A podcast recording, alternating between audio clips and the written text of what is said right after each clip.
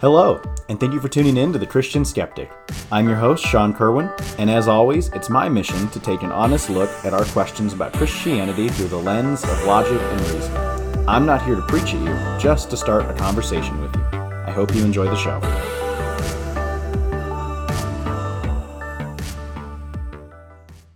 Well, hello and welcome back to The Christian Skeptic. As some of my more devoted listeners uh, will notice and have pointed out to me, I've taken a little bit of a break from releasing podcast episodes.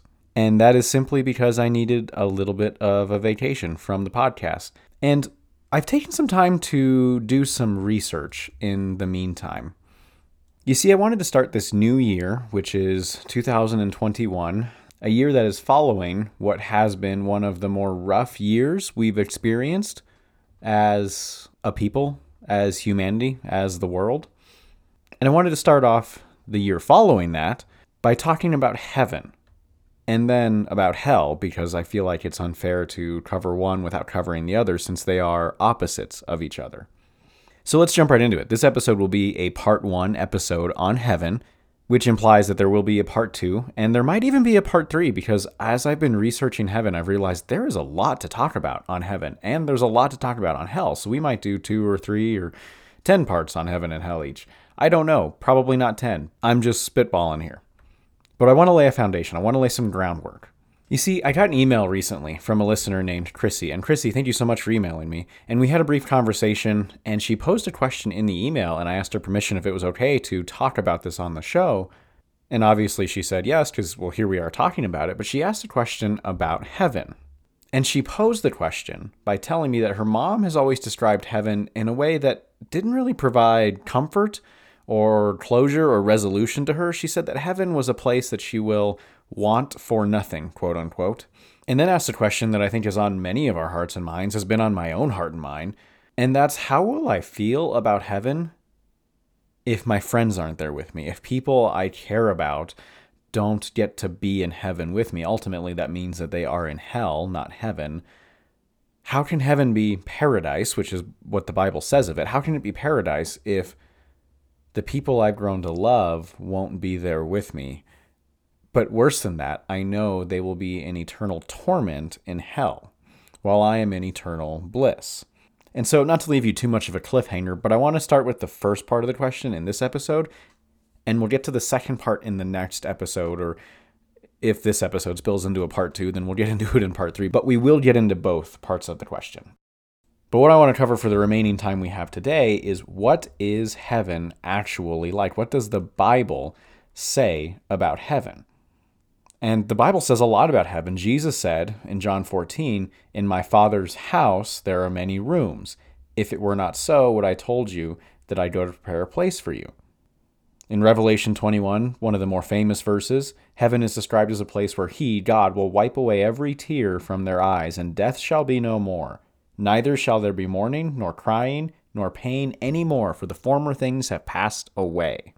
And then there was a thief on the cross that was dying, and he confessed faith in Jesus as Lord, and Jesus turned to him and said, Truly I say to you in Luke 23, today you will be with me in paradise. Again, Revelation 21 says that there is no temple in the city, speaking of the New Jerusalem in heaven.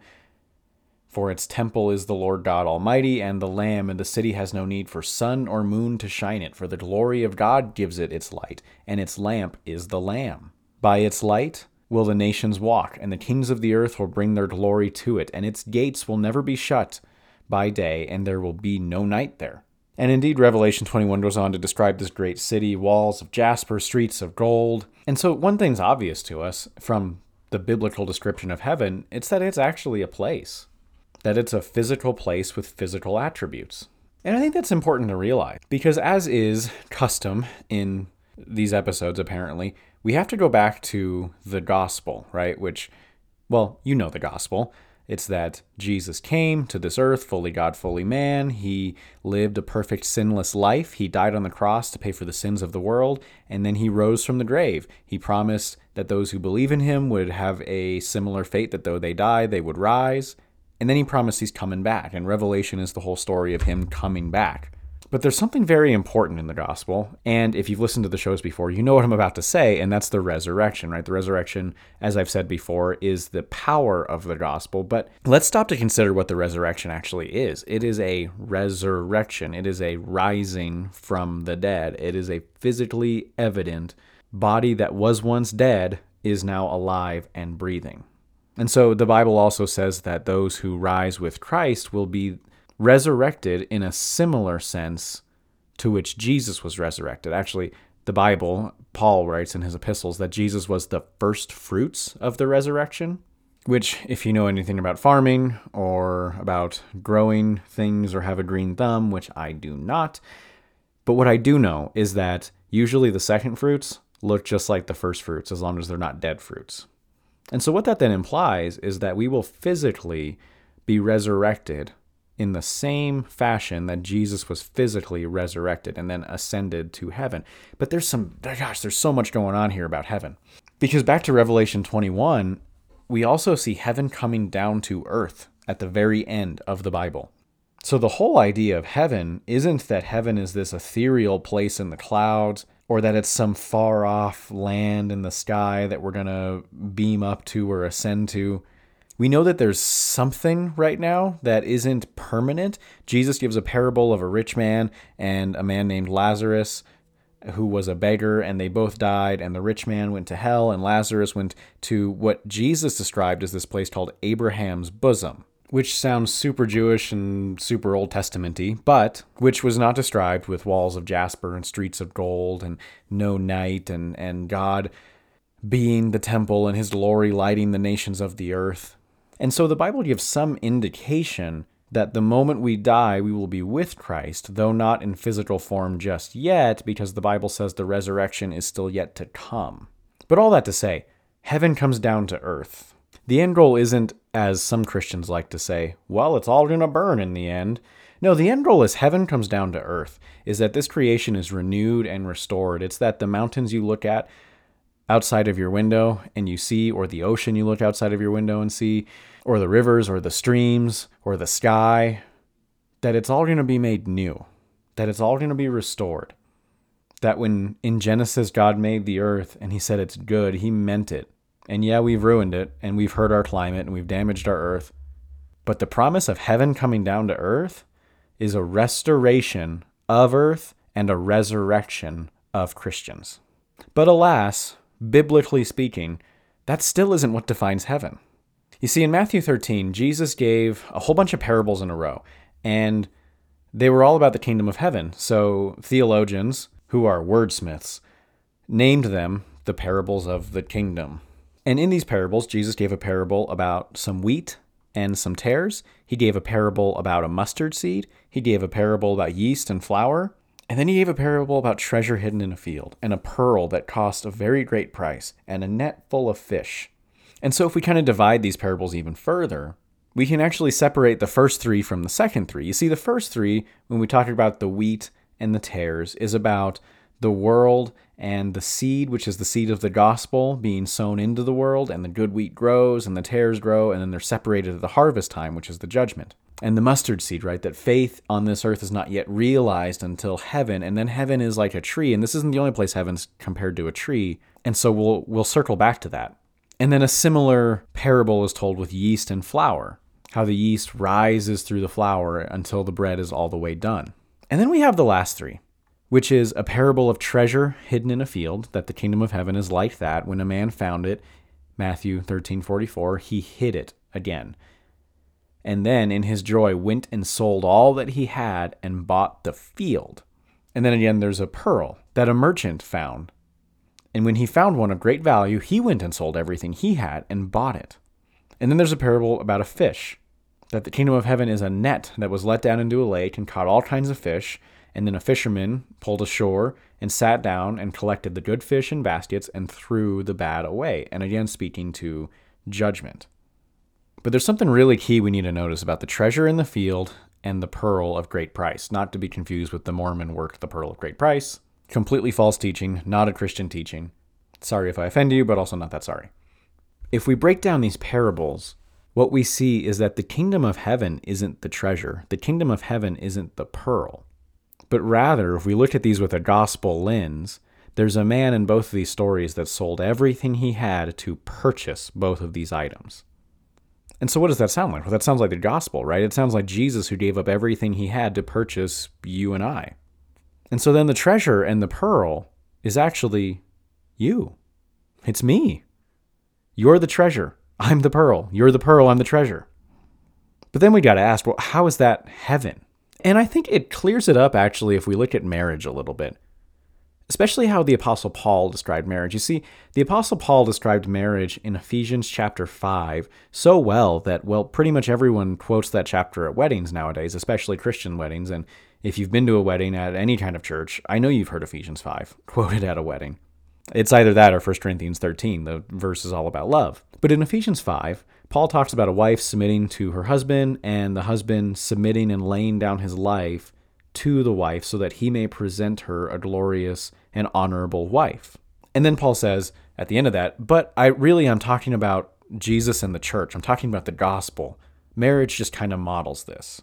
And it's not like when Paul was sending this letter to the church at Ephesus, he was like, okay, I need to tell them how to be good Christians with their parents. I need to tell them how to be good Christians with their neighbors. And oh, I have to tell them how to be good Christians with marriage. But how can I do that? What example can I use? Oh, I know. I'll use I'll use the example of Jesus and the church. It wasn't like that. It wasn't like Paul was looking for an example. It was that the gospel brings us into a relationship with Christ that is so intimate, so unique, so fulfilling, so what we've been longing for for all of our existence, that the only relationship powerful enough we have to even get close to that image is a marriage relationship.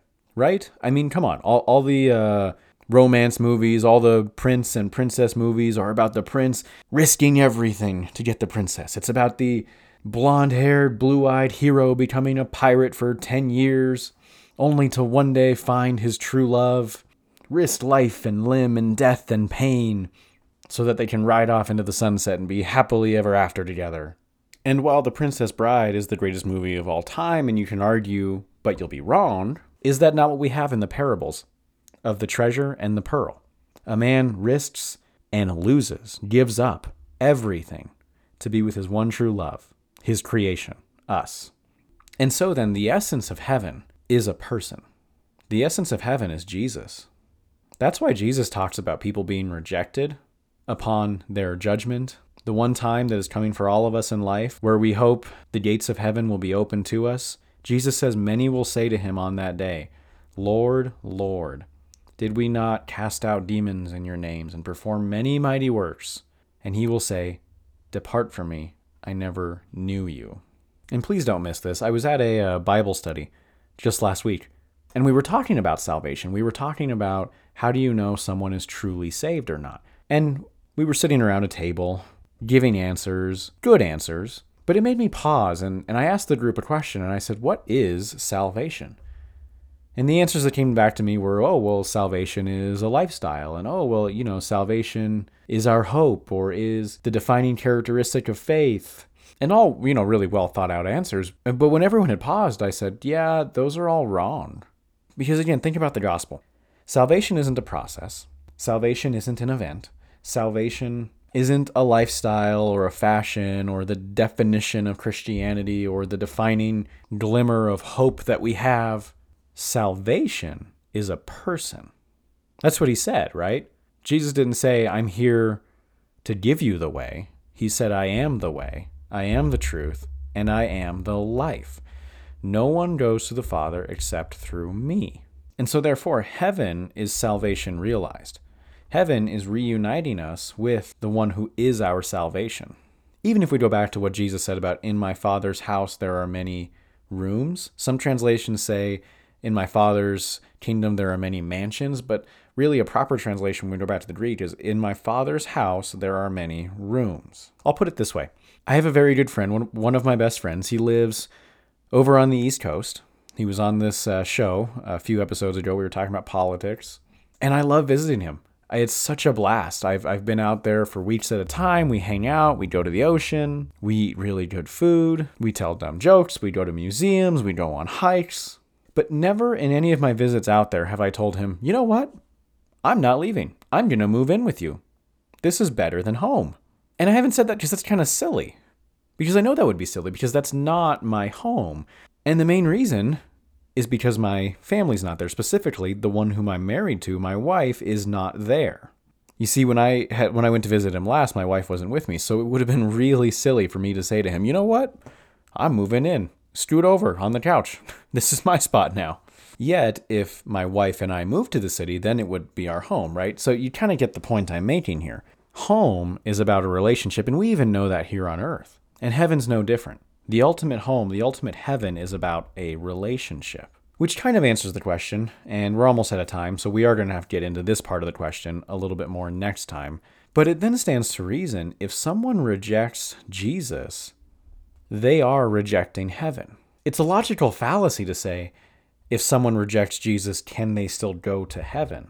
Because the defining aspect of heaven is that Jesus is the focal point of it. Or to put it another way, if you don't want to know Jesus in an intimate relationship, you're really not going to want heaven.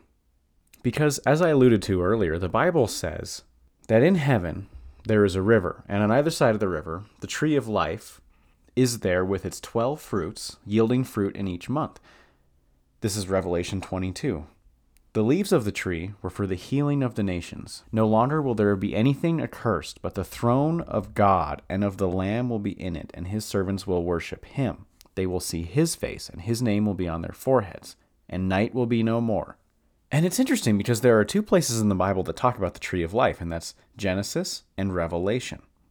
You see, the tree of life was in the Garden of Eden in creation, and the tree of life exists in heaven and in heaven as it comes down to earth.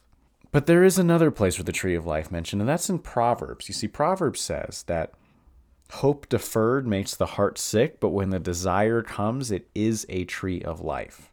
And the tree of life is a little difficult to define, but suffice it for the short amount of time we have left to say it's a picture.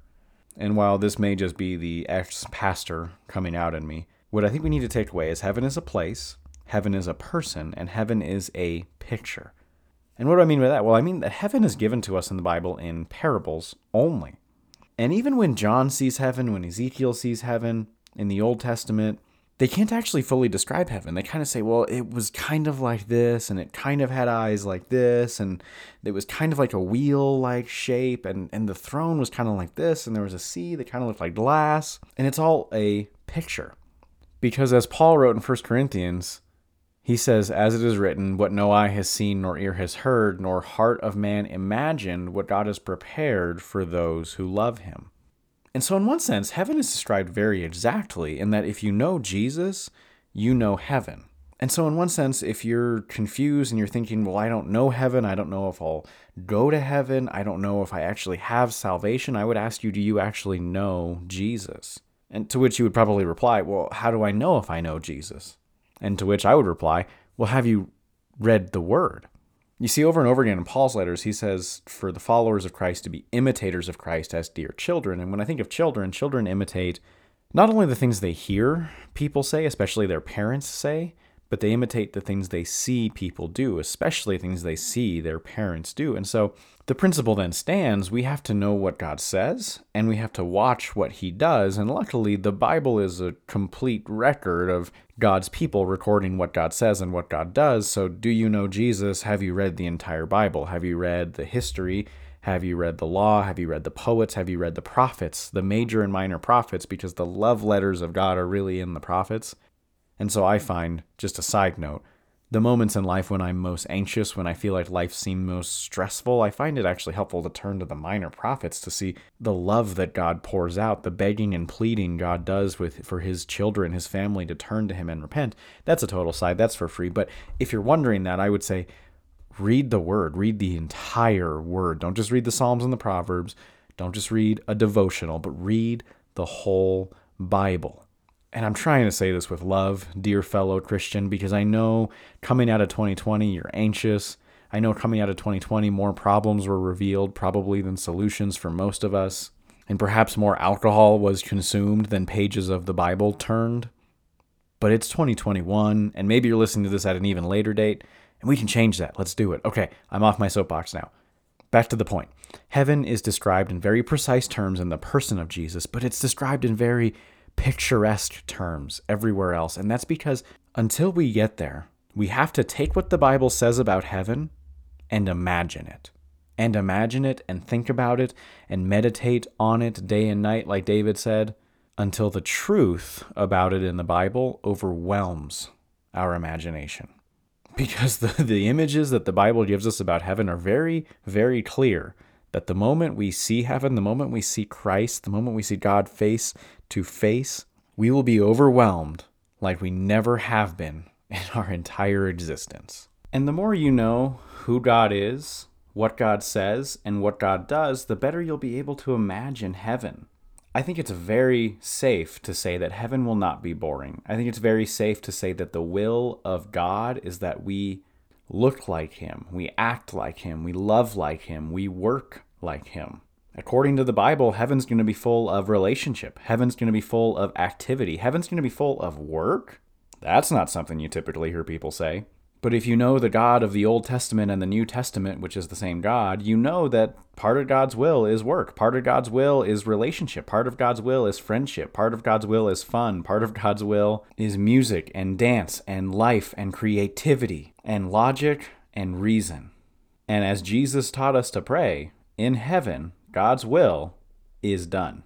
And I think I've quoted this before, but it's worth saying again. C.S. Lewis said, In the end, there are only two kinds of people those who say to God, Thy will be done, and those to whom God says, Thy will be done.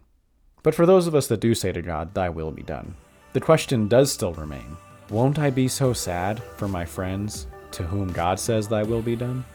And we will get to that question on the next episode. So, as always, thank you so much for listening, and I hope you've enjoyed the show.